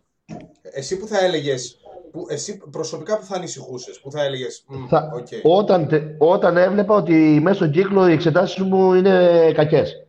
Όχι όταν, όταν είμαι. Όχι, όχι όταν. Δηλαδή, όταν έβλεπα ότι μέσα στον κύκλο οι εξετάσεις μας σου και χαλάνε πολύ, και, δηλαδή το σώμα μας και υπερλειτουργεί μέσα σε ένα κύκλο, mm-hmm. είναι ένα καμπανάκι. Παραπεί το σώμα σου έχει αρχίσει και κουράζεται και πλέον δεν μπορεί να διαχειριστεί τη χρήση στεροειδών με την ίδια ευκολία που θα μπορούσε να τη διαχειριστεί. Οπότε μακροπρόθεσμα αυτό θα αρχίσει να επιδεινώνεται. Να κάνω μια μακάβρια λίγο ερώτηση. Πριν, πριν ε, κάνεις, μάγκες, πριν κάνεις, παιδιά, δύο λεπτά, λόγω του φορτώματος νερό έχω τις παρενέργειες. Συνεχίστε εσείς. Ε, κάτσε, να, κάτσε να, φορτώσω, να φορτώσω κι εγώ λίγο νερό. Α, μπράβο ρε Παντελή. Ωραία, λοιπόν. Αυτός θα ξεφορτώσει από ό,τι κατάλαβα. εγώ και θα ξεφορτώσω και θα φέρω κι άλλο νερό. εγώ εδώ έχω τρία. Θα παίξω συνδυασμό. Για, για πες τη μακάβρια. Ναι, ε, πιστεύεις ότι γενικά όλο, το, όλο αυτός ο πρωταθλητισμός, το, το bodybuilding, χρήση στεροειδών, το να πηγαίνεις σε τόσο, να παίρνεις τόσο πολύ βάρος, πιστεύεις ότι αφαιρεί από έναν ε, άνθρωπο χρόνια ζωής μελλοντικά, μειώνει την ποιότητα ζωής του μελλοντικά, σε σχέση, Σίγουρα. Σε σχέση με το να ε, ήσουν καπνιστής, να έπινες πολύ αλκοόλ, τι θεωρείς ότι... Εντάξει, αυτό ρε, είναι, να, να σου πω, αυτή η προσέγγιση είναι και λίγο δικαιολογία. Δηλαδή, δεν πρέπει να παίρνεις τη χειρότερη εκδοχή ενός ανθρώπου να τη συγκρίνεις με αυτό που κάνεις εσύ. Δηλαδή να πεις εντάξει, δεν είμαι καπνιστής, δεν πίνω αλκοόλ. Σίγουρα, σίγουρα. Α, αυτά πρέπει να φύγουν. Mm-hmm. Εφόσον έχει αποφασίσει να κάνεις κάτι το οποίο είναι ανθυγιεινό, σε ένα επίπεδο, πρέπει οτιδήποτε άλλο ανθυγιεινό να, να φύγει. Για να μπορείς να, να έχεις μια ισορροπία. Mm-hmm. Αλλά τώρα από τη στιγμή που είσαι συνέχεια σε ένα πολύ ψηλό βάρος και έχεις και μεγάλα σκαμπανεβάσματα που έχουμε εμείς, που κάνουμε bodybuilding, έχουμε μεγάλες ε, μεγάλες αυξομοιώσεις βάρους, δεν είναι ότι καλύτερο. Οπότε και αυτό σιγά σιγά πρέπει να... Γι' αυτό σου λέω ότι πρέπει να έχει ημερομηνία λήξης το, το, το επαγγελματικό. Δηλαδή πρέπει να πεις ότι σε αυτή την ηλικία θα κόψω, θα τελειώσω με αυτό το κομμάτι και θα πρέπει να κάνω στροφή στην καριέρα μου και στη ζωή μου. Δηλαδή θα κάνω πρωταθλητισμό μέχρι. Θα πρέπει να κάνω πρωταθλητισμό μέχρι αυτή την ηλικία. Όταν θα σταματήσω, θα πρέπει να φέρω τη ζωή μου σε φυσιολογικό επίπεδο για να μπορέσω να έχω ένα καλύτερο βιωτικό επίπεδο. Mm. Δεν γίνεται δηλαδή να το πας μέχρι τα 50. Δηλαδή να σταματήσεις να είσαι επαγγελματίας αθλητής, αλλά παρόλα αυτά και μετά να συνεχίσεις να είσαι για 20 χρόνια bodybuilder. Και να συνεχίσεις να στεροειδή, να συνεχίσεις να είσαι συν 50 κιλά το ύψος σου. Καταλαβαίνεις. Ναι, ναι. Άρα, αλλά θεωρείς ότι πληρώνεις κάποιο τίμημα μελλοντικά; Δεν το... Ε, φυσικά, ο, στο, στον πρωταθλητισμό γενικότερα πληρώνεις τίμημα. Σε όλα, ναι. ναι. Σκέψου και ο powerlifter που μπορεί να μην μπει καν φάρμακο, αν φτάσεις σε ένα επίπεδο ανάλογο με το επίπεδο του Παντελή, ε, θα έχεις κάποιους τραυματισμούς, μπορεί το ισχύος σου, μπορεί το ένα, μπορεί το άλλο. Δεν θα είσαι το ίδιο με εμένα ή εσένα. Που εντάξει, και εμείς μπορούμε να βιώσουμε κάποιες παρενέργειες από την, ε, από τις προπονήσεις, αλλά σε αυτό το επίπεδο οτιδήποτε και να κάνεις, ανεξαρτήτως ε, φαρμάκου ή όχι, θα, θα έχεις κάποιο, θα υπάρχει κάποια, κάποιο reality slap ε, προς τις μεγαλύτερες ηλικίες. Το ρίσκο, ρίσκο έχει πάρει ότι εξ αρχή, από τη στιγμή που ξεκινάς να κάνεις αυτό το πράγμα, έχει πάρει ήδη, ήδη τα ρίσκα σου. Εκεί είναι πόσο είστε διατεθειμένος να, να τα μετριάσεις, γιατί ρίσκο παίρνεις από τη στιγμή που θα μπεις στο αυτοκίνητό σου. Μπορείς να μπεις στο αυτοκίνητό σου και να οδηγήσεις με 200, και να μην πάθει ποτέ σου τίποτα, ποτέ σου να μην τρακάρεις και εν τέλει να πεθάνεις από, από γερατιά. Και κάθε μέρα να οδηγάς με 200. Κάθε μέρα, κάθε μέρα τζογάρεις. Μπορεί να μην σου τύχει. Μπορεί να παίρνεις το αμάξι και να οδηγάς με 50 και να απέναντι να, ένα άλλο αυτοκίνητο να σε σκοτώσει. Και στις δύο περιπτώσεις, πρόσεξε. Στη μία περίπτωση σκοτώθηκε και ήσουν πιο προσεκτικός και στην άλλη έζησες και είχες πάρει πολλαπλάσια ρίσκα. Δηλαδή είναι και θέμα τύχης. Αλλά από σένα εξαρτάται τι ρίσκα θα πάρεις. Μπορείς να παίρνεις να οδηγά με 50 όμορφα και ωραία, μπορείς να παίρνεις μέσα και να οδηγάς με 200. Ραλευκόπουλε, κάνεις ε, water loading τώρα, ε, γιατί παρατήρησα. έχει αγώνες το, το Σαββατοκύριακο και πρέπει να πιάσει βάρος. Γιατί έβλεπα που ήταν με το μπουκάλι 1,5 λεπτό. Ναι. Έχω άλλο. Ναι, ηλεκτρολίτη.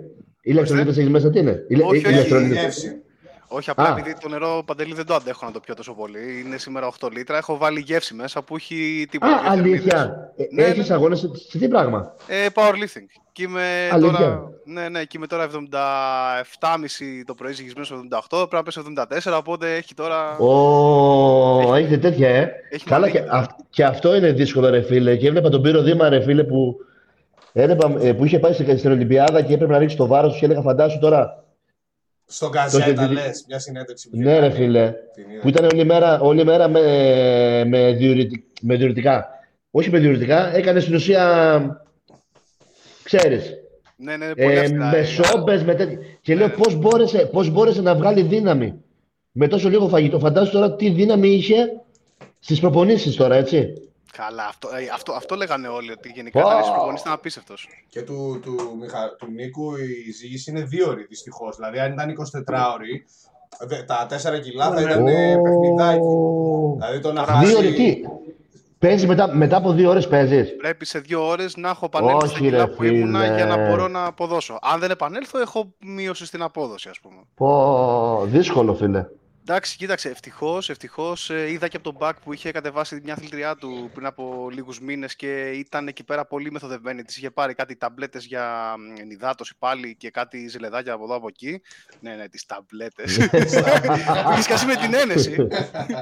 ε, οπότε ξέρεις, ξέρω λίγο ρε παιδί μου τι θα κάνω, αλλά θα έχει και, θα έχει και ζεστό τη μέρα πριν, θα έχει και τέτοια. Ναι, ναι, ναι. Μπράβο. Ε, καλή, επιτυχία σου, καλή, καλή επιτυχία σου εύχομαι. Να σε καλά. Όπως και να έχει, δεν είναι δίαιτα, δεν έχει τη μακροβιότητα και τη δυσκολία της δίαιτας, αλλά είναι αυτές οι τρει-τέσσερι τελευταίες μέρες που είναι λίγο μανίκι. Είναι όμως είναι ότι είναι πολύ κοντά στον αγώνα σου, καταλαβέ. Οπότε. Ναι, γιατί και εσύ, εσύ, εσύ, εσύ και ο κάθε bodybuilder μπορεί να είσαι ζόμπι τις τελευταίες πέντε μέρες, αλλά να κοιτιέσαι τον καθρέφτη και να λες: Εδώ είμαστε. Ε, ενώ, ενώ δυστυχώς με αυτόν παίζει το αντίθετο. Ήθελα να σε ρωτήσω προπονητικά τώρα. Βασικά δεν σε ρωτήσαμε για τους δύο αγώνες που έκανες και στους οποίους πήγες ε, πάρα πολύ καλά. Ο ένας στη Ρουμανία και ο άλλος στη Δανία, με το δεύτερο να είναι και το Amateur ε, Mr. Olympia, στο οποίο βγήκες δεύτερος και συγχαρητήρια. Από σε ευχαριστώ πάρα πολύ. Σε ένα τεράστιο line-up από ό,τι είδαμε και γενικά σε ένα event που ε, παρακολουθούσα στο Instagram, ήσουν στην ουρά 2,5-3 ώρες για να πας να κάνεις check-in. Κοιτάξτε, ο αγώνας στη Ρουμανία δυστυχώς δυστυχώς, ε, γίνανε πολλά λάθη από τη, από τη μεριά της διοργάνωσης και εν τέλει ο αγώνας δεν έγινε όπως θα έπρεπε να γίνει. Ε, γιατί τι γίνεται, κανονικά ένας αγώνας δεν ξέρω αν γνωρίζετε καθόλου πώς. Ε, Α πούμε τώρα, ο αγώνας στη Ρουμανία είχε το pre-judging το λεγόμενο και το final. Ναι. Το pre-judging έχει πια λογική. Όταν ένας αγώνας έχει πολλές συμμετοχές, κάνεις το λεγόμενο pre-judging. Στην ουσία να κάνεις ένα ξεκαθάρισμα, να βγάλεις τους πολλούς που δεν είναι σε top επίπεδο, να κρατήσεις τους πιο δυνατούς για το final. Που εκεί θα μπορείς, εφόσον από 24 άτομα που πιάσουμε η κατηγορία καταλήξαν 10, αυτούς τους 10 θα μπορείς να τους κάνεις πιο πολλά comparison και να καταλήξεις σε θέση. Mm. Εμάς μας κάνουν το, το pre-judging κανονικά και επειδή οι διοργανωτές δεν, δεν το υπολόγισαν καλά ε, την προσέλευση των αθλητών. Ήρθαν υπερβολικά πάρα πολλοί αθλητές στον αγώνα. Και ενώ το τελικό ήταν να ξεκινήσει 4 ώρε το μεσημέρι, ξεκίνησε 8.30. Το pre-judging. Α, όχι, ο τελικός. Το, pre... το, pre-judging ξεκίνησε κανονικά, αλλά είχε τόσους πολλούς αθλητές που, ξε... που καθυστέρησε πάρα πολύ να τελειώσει το pre-judging.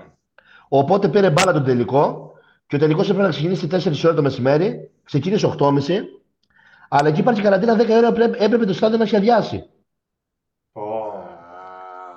Και στην ουσία δεν κάνανε καθόλου final. Το τελικό δεν το κάνανε καθόλου. Μας τρέξανε υπερβολικά πάρα. Ναι, δεν έγινε ποτέ ο τελικός, που στην ουσία ο τελικός είναι όλος αγώνας.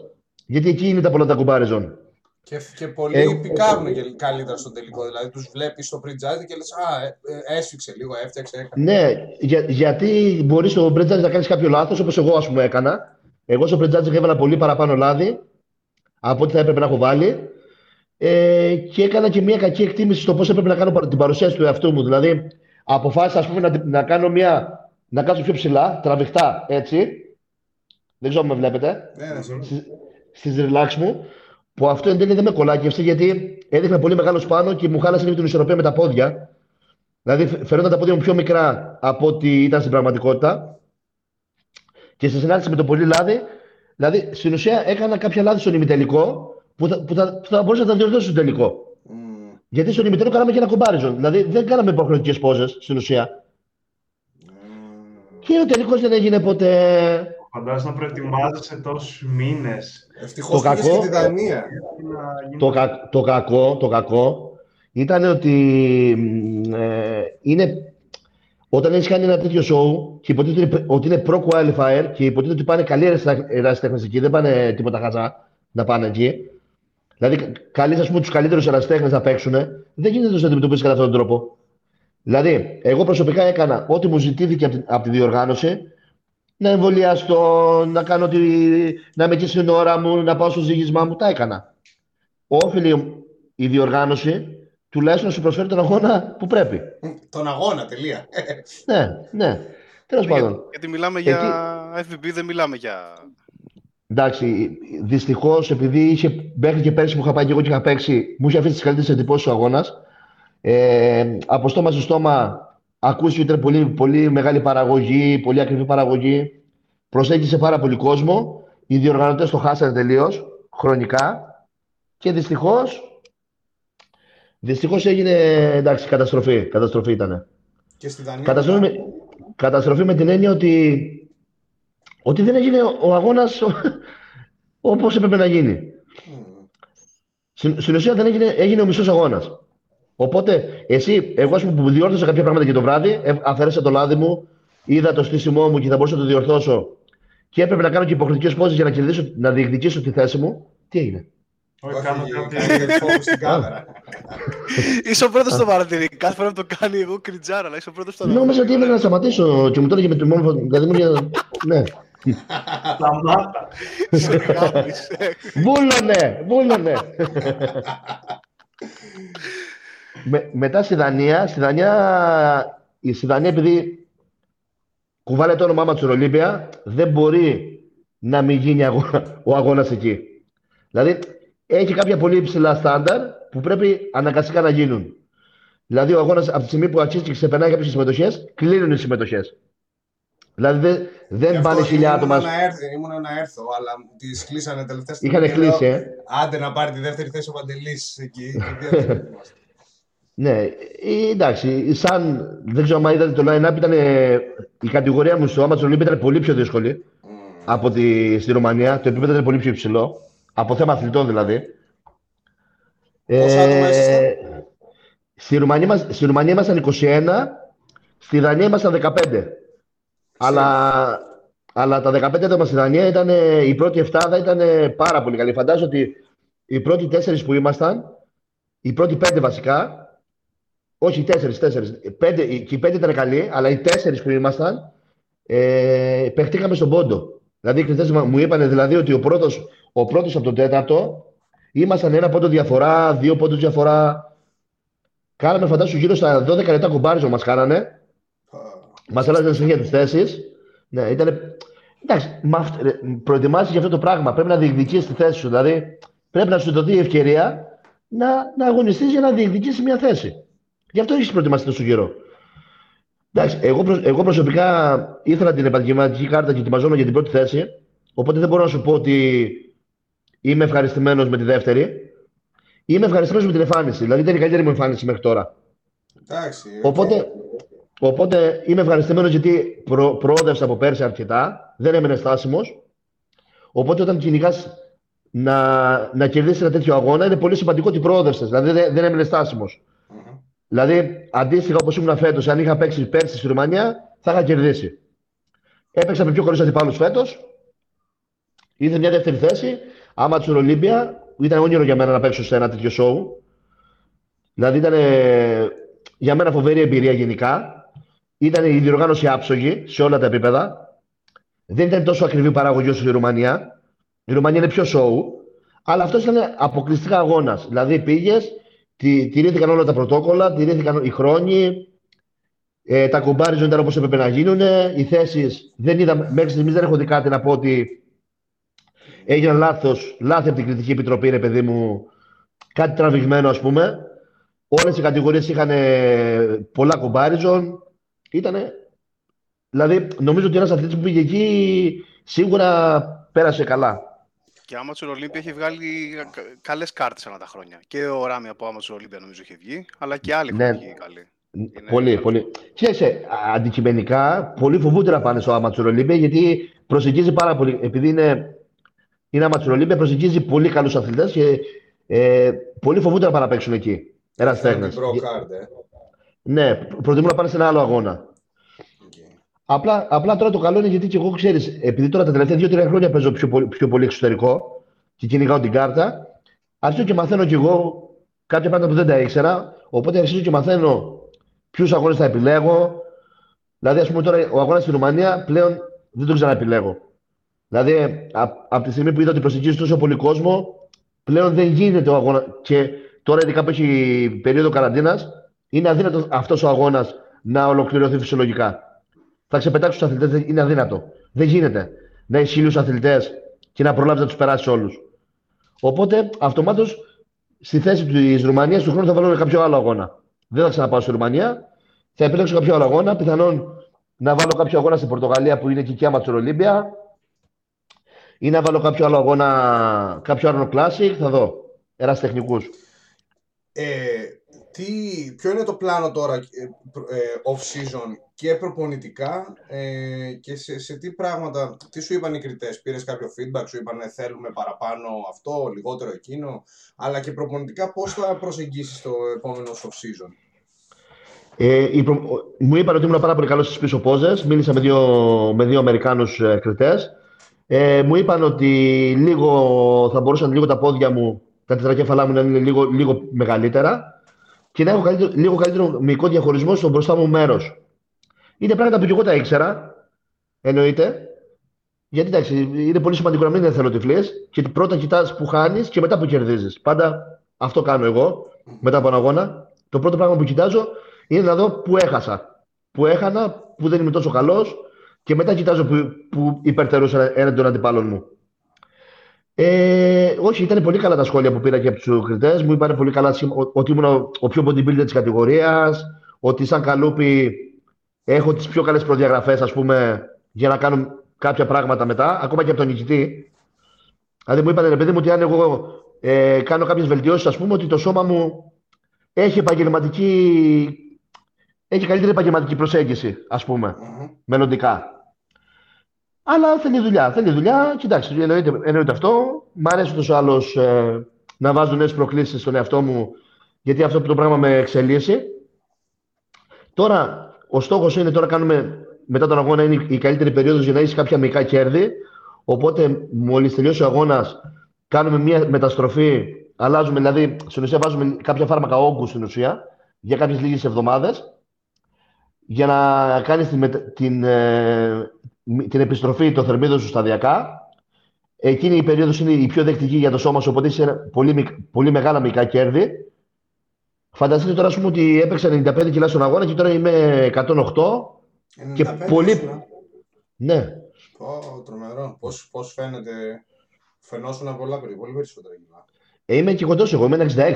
Ήμουν σε 30 από το ύψος μου. Είναι 66. Είναι και αυτό το, το ότι φαίνεται, φαίνεσαι πολύ πιο ψηλός. Ε... Είμαι κομμωδινάκι εγώ. Κομμωδινοτουλά. ε, έλα ρε. Και, και τώρα προπονητικά πώς προσεγγίζεις ε, το off-season; Δηλαδή έχεις βάλει κάτι...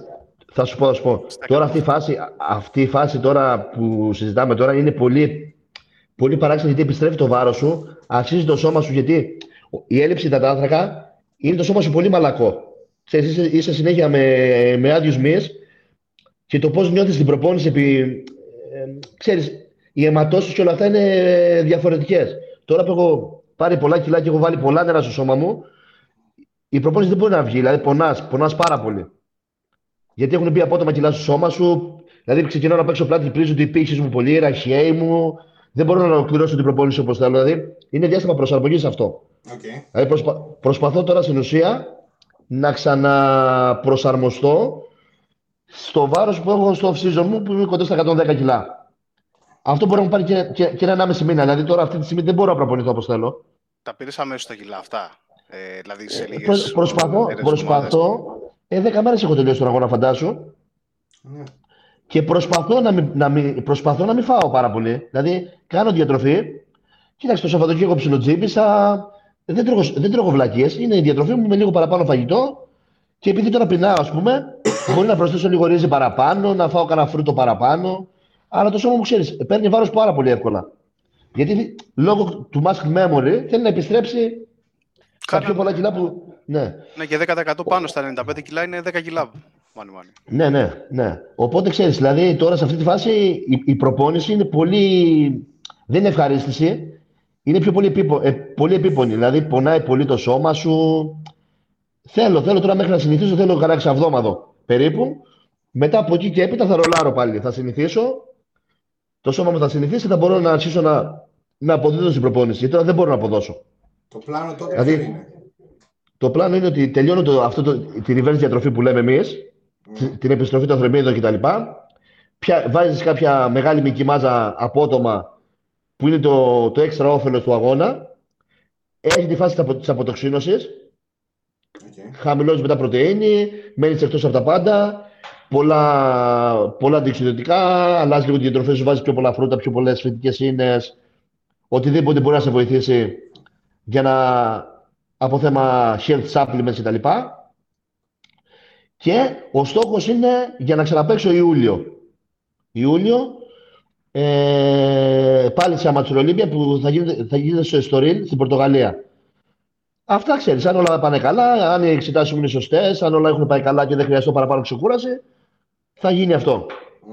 Να κάνω μια τελευταία ερώτηση. Από θέμα προπόνησης, γενικά, πώς ε, προσεγγίζεις τον όγκο; Και να φανταστώ είναι η ίδια η προπόνηση με τη, από ό,τι κατάλαβα όπως είπες και, και στη γράμμωση και πιστεύεις ότι υπάρχουν διαφορές μεταξύ enhanced και μη enhanced, δηλαδή κάποιου φυσικού και μη φυσικού αθλητή.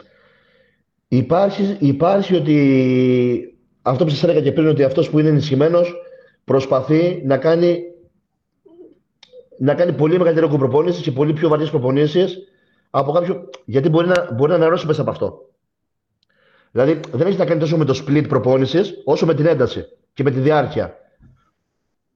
Δηλαδή, εγώ στην ουσία για έναν uh, natural κάνω υπερπροπονούμε, ας πούμε, καταλαβες; Ναι, η κάθε μου προπόνηση είναι υπερπροπόνηση. Αλλά αυτό είναι και, το, και, αυτό είναι και η έννοια του ότι κάνω χρήση στεροειδών. Δεν κάνω χρήση στεροειδών για να κάνω μια προπόνηση που κάνει ένας μήνυ σήμερα στου αθλητέ. Κάνω μια χρήση στεροειδών για να κάνω υπερπροπόνηση και να μπορώ να αναρρώσω μέσα από αυτό. Αλλά δεν πιστεύω ότι το split προπόνηση έχει να κάνει, ε, μπορεί να, να διαφέρει. Δηλαδή θεωρώ ότι ε, το split προπόνηση που φέρνει όφελος, το μεγαλύτερο όφελος για ένα ενισχυμένο, ε, θα φέρει και για ένα μη, μη ενισχυμένο. Έχει να κάνει με την κλίμακα αυτό περισσότερο. Mm. Αλλά, αλλά γενικότερα έχει, στην προπόνηση, στο πώς προσεγγίζω εγώ την προπόνηση γενικότερα, είναι πολύ σημαντικό. Είναι, επειδή η προπόνηση είναι κάτι προσωπικό και είναι κάτι το οποίο πρέπει να σε να σε ικανοποιεί και, και ψυχικά και εγκεφαλικά. Πιο πολύ ρόλο θα παίξει το τι σου αρέσει να κάνεις την ώρα της προπόνησης. Δηλαδή το split που εσένα σου αρέσει. Δηλαδή μπορεί ένα split αντικειμενικά, παραδείγματος χάρη, να μην είναι το πιο αποδοτικό, να το κάνεις εσύ πιο αποδοτικό για τον εαυτό σου, επειδή γουστάρεις να το κάνεις όμως. Ναι, okay, fair Κατάλαβες τι θέλω να σου πω; Γιατί με αυτό θα έχεις μακροβιότητα, με αυτό θα, θα, θα μπορείς να συνεχίσεις να πορευτείς. Ακριβώς. Και μπορεί να γουστάρεις να προοδεύεις, δηλαδή να κάνεις ένα σπίτι προπόνησης στο οποίο να μπορείς να, να πετυχαίνεις προοδευτικότητα, γιατί το απολαμβάνεις και να αντιθέσει να κάνεις ένα άλλο ε, split προπόνησης, το οποίο να μην γουστάρεις να, να επιδιώκεις προοδευτικότητα. Οπότε να σε κρατάει πίσω. Δηλαδή ένα split προπόνησης που αντικειμενικά μπορεί να είναι πιο αποδοτικό, εσένα να μην σου κάνει. Δεν ξέρω τώρα αν καταλαβαίνετε τι θέλω να πω. Ναι, ναι, σίγουρα. Εκεί, εκεί που πάει την ερώτηση ο Χρήστος είναι ότι π.χ. βλέπουμε πολλούς ε, natural bodybuilders που θα εστιάσουν σε συγκεκριμένες πολυαρθρικές ασκήσεις και θα κοιτάξουν να ανεβάσουν τη δύναμή τους σε, σε συγκεκριμένα εύρη επαναλήψεων. Και αυτό που ρωτάμε ουσιαστικά είναι το ότι εσένα η προσέγγιση στην προπόνηση είναι ένα μήνυμα και των δύο; Θα σου πω ακριβώς, θα σου πω ακριβώς. Εγώ έχω καταλήξει, εντάξει, έχω πειραματίσει πολύ και με την προπόνηση όλα αυτά τα χρόνια. Ε, εγώ, για μένα, είχα διαβάσει κάποτε ένα άρθρο το οποίο έλεγε πώς θα μεγαλώσεις τα, τα χέρια σου. Εγώ πάντα είχα μεγάλα χέρια, ρε παιδί μου, αλλά γενικώς πάντα ξέρεις. Ε, τα χέρια είναι κάτι που φαίνεται, πάντα σ' αρέσει να έχεις μεγάλα χέρια, ξέρεις.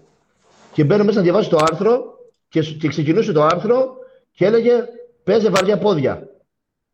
Ναι, ναι. Ήταν κλασικός μύθος αυτός. Ναι, ναι, ναι. Δηλαδή θέλω να σου πω ότι και καλά ότι ε, όταν γενικώς πετύχεις ένα, ένα συνολικό ερέθισμα και μεγαλώσεις συνολικά, θα μεγαλώσει τα χέρια. Ναι. Θέλω να σου πω, δηλαδή αν το, αν το βάρος σου μεταβληθεί και από 110 κιλά πας 115, ας πούμε. Σίγουρα, ναι, κάτι θα πάρει. Ναι. Και ας μην έχει ποτέ σου χέρια. Πόσο μάλλον να εστιάζει τα χέρια, καταλαβαίνεις, θα σου πω; Ναι, ναι, ναι. Γενικώς, εγώ είμαι, είμαι τους στυλ ότι πλέον έχω καταλήξει να έχω σε μια προπόνηση και ξεκινάω πάντα με πολυαρθρική άσκηση. Εστιάζω πιο πολύ στις πολυαρθρικέ και έχω και κάποιες ασκήσεις απομόνωσης. Αλλά γενικώς μου αρέσει να περνάω και όλα, όλα, τα, όλα, τα, όλα τα εύρη επαναλήψεων. Δηλαδή, δεν έχω μια, ποτέ δεν θα πω στο γυμναστήριο και θα πω ότι σήμερα θα κάνω 15 Ποτέ. Έχω την πρώτη άσκηση η οποία συνήθως είναι βαριά και μπορεί να είναι ας πούμε, στην πλάτη άρθρα θανάτου, ας πούμε, που θα κατέβω και σε πολύ χαμηλό ευρώ σε παραλήψω. Μπορεί να πάω 4, 3, κάποιες φορές μπορεί να πω και για, και για άσο. Δεν το κάνω συχνά, αλλά το κάνω μερικές φορές. Έκανες 300 κιλά νομίζω στα γενέθλιά σου, ο Σάντρι. Ναι, ο, δε, ναι, ναι, ναι, σωστά, σωστά. Στα γενέθλιά μου το κάνει, ναι. Μπράβο, μπράβο. Ε, και μετά έχω, άλλε, έχω άλλες ασκήσεις, οι οποίες ε, αλλάζει το ευρώ παραλήψεων και αλλάζει και, το, και ο τρόπος που απομονώνω. Και αυξάνει το ευρώ παραλήψεων. Αλλά μέσα σε μια προπόνηση σίγουρα θα περάσω και δεκάρες και κάποια με 12 και κάποια με χαμηλές επαναλήψεις. Το σίγουρο είναι ότι δεν θα πάρω ένα βάρος να το κάνω 20 επαναλήψεις. Δηλαδή δεν θα πάρω, ας πούμε, μπορεί να κάνω 20 επαναλήψεις, αλλά θα επιλέξω να τι κάνω με drop set. Δεν θα πάρω ένα βάρος που μπορώ να το μετακινήσω για 20 επαναλήψεις εξ αρχής. Okay. Δηλαδή για να πιάσω ένα τέτοιο εύρος επανάληψη θα το κάνω μόνο με dropset.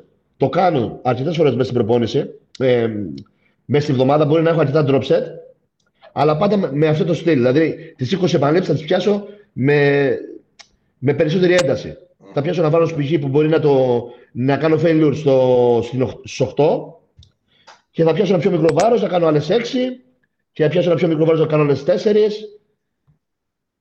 έτσι, μας, έτσι το κάνω. Μας, μας κάλυψες ε, πλήρως και είναι και κάτι το οποίο, το, το οποίο υποστηρίζει, εντάξει προφανώς το, σε σένα συγκεκριμένα το υποστηρίζει και το, το αποτέλεσμά σου, αλλά το υποστηρίζει και η βιβλιογραφία και για τους φυσικούς αθλητές. Ε, το ότι να καλύψεις όλα τα εύρη επαναλήψεων μπορεί να σου αποφέρει παραπάνω gains από το να καλύψεις μόνο ένα. Ε, και χαίρομαι, χαίρομαι που το ακούω και από σένα. Ε, γιατί βλέπουμε, βλέπεις π.χ. ο Phil Heath ήταν κάποιος ο οποίος προωθούσε πάρα πολύ τα χαμηλά κιλά και το, το συγκεκριμένα έβρι επαναλήψεων. Ε, μπορεί, να, μπορεί να θυμάμαι και λάθος, αλλά υπήρχε γενικά και στο bodybuilding το Α, chase the power και Ναι. Υπήρχε και το ανάποδο. Μένα... Στο, σε, ναι. σε περίοδο όγκου, ξέρεις, σε εποχές κόλεμαν, ρε παιδί μου, που κάνανε εκεί μέχρι 8 και τέλος. Ο, ο Κόλεμαν λαθασμένα, λαθασμένα για τον Κόλεμαν, πολλοί λένε ε, ότι ο Κόλεμαν έκανε μικρό εύρο επαναλήψεων. Δεν έκανε. Δεν έχω δει τι Όχι. Ο Κόλεμαν, επειδή έχει, έχουν μείνει θρηλυκές τα, τα βαριά του σετ, ο Κόλεμαν έκανε τεσσάρα στο πρώτο και μετά χτύπαγε κάτι δεκαπεντάρες μέσα στην προπόνηση, κάτι δωδεκάρες. Ναι, ναι, ναι. Αν δεις όλη την προπόνηση του. Ναι, δηλαδή λανθασμένα, λανθασμένα όλοι. το, όχι, δεν το λέω μόνο για σένα. Το λέω και για άτομα που υποτίθεται ότι κάνουν bodybuilding και τον έχουν παρακολουθήσει.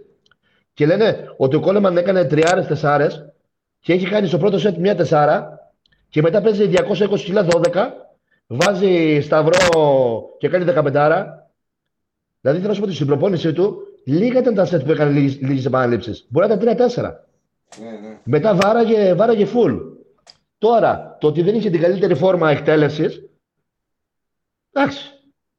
Ήταν τέτοια η ένταση που έκανε προπόνηση. Ναι. Τέτοια η ένταση που έκανε προπόνηση που εντάξει. Αλλά γενικότερα θέλω να σου πω, ρε παιδί μου, ότι καμιά φορά ξέρεις, στεκόμαστε στα highlights κάποιου ναι. και κάνουμε την ουσία. Ναι, και δεν βλέπεις από πίσω τι έχει γίνει και τι έχει προηγηθεί. Ναι. Και με τον Goldman συγκεκριμένα είναι το, το deadlift. Το, το deadlift είναι το ένα deadlift που είχε κάνει, το ένα squat που είχε κάνει και νομίζω είναι και κάποια set με αλτήρες και με πρέσα που έχουν μείνει μόνο αυτά και Ναι. Και μετά είναι μέσα όλοι οι υπόλοιποι προπόνηση, 12, 15, 18, ό,τι, ό,τι μπορείς να καταλάβεις. Mm. Γενικώς ο κόρμα ήταν τόσο δυνατός που. Δηλαδή, άμα δεν πήγαινε σε αυτά τα κιλά, δεν σε όλα τα υπόλοιπα, δεν μπορούσε να κάνει και επανάληψη να ήθελε. Ναι, ήταν. γονιδιακά ο Κόλμαν ήταν πραγματικά μέχρι και για μας. Και μεντάλιτη. Και μεντάλιτη απίστευτο. Ναι, ναι, ναι. Και μετά, Τέτοια ποσοστά λίπους τώρα να κάνει τέτοιες προπονήσεις, δηλαδή εγκεφαλικό άνθρωπος ήταν αλλού. Θυμάσαι, ε, Παντελή, που γκρίνιαζε και οι άλλοι, αν το έχετε δει στο press conference ενός Mr. Olympia, που γκρίνιαζε ο Σον Ρέι και έλεγε να αλλάξουμε κριτέ, λέει. Γιατί με τους ίδιους κριτές θα βγαίνει πάντα ο ίδιος πρώτος. Και λέει, του γυρνάει κόλλημα και του λέει: Όταν ήμουν 12, του λέει δεν γκρίνιαζα. Όταν ήμουν 8, δεν γκρίνιαζα. Ναι, ναι, ναι, ναι. ναι. Έπρεπε να κάνεις και το ψεύδισμα όμως. When I was, when I was 20, I didn't play. Το πιάνει καλά, ε. Το πιάνει πολύ καλά. Μήπως είναι ο Κόλμαν. Πολύ καλά, πολύ καλά. Γι' αυτό είμαι καθιστός. Ναι, ναι. Τέλεια. Τέλεια. Δεν ξέρω αν έχετε κάποιος άλλος. Μάκες, εγώ το ευχαριστήθηκα το επεισόδιο. Και εγώ πάρα πολύ. Και εγώ, και εγώ, παιδιά, και εγώ παιδιά πάρα πολύ. Ε. Εγώ ήξερα να το περάσω καλά. Σας έχω δει, είχα δει το, το κλίμα γενικότερα και ήξερα να το περάσω καλά. Να, ευχαριστούμε, ευχαριστούμε. Να ε, τώρα πάντα το κλείσιμο γίνεται με άλλο ένα flex, οπότε ας πάρουμε πάλι τις θέσεις μας. Ε, και χαιρετάμε τον κόσμο από εμά, για σας, για όλους μας. Ε. Και... Peace!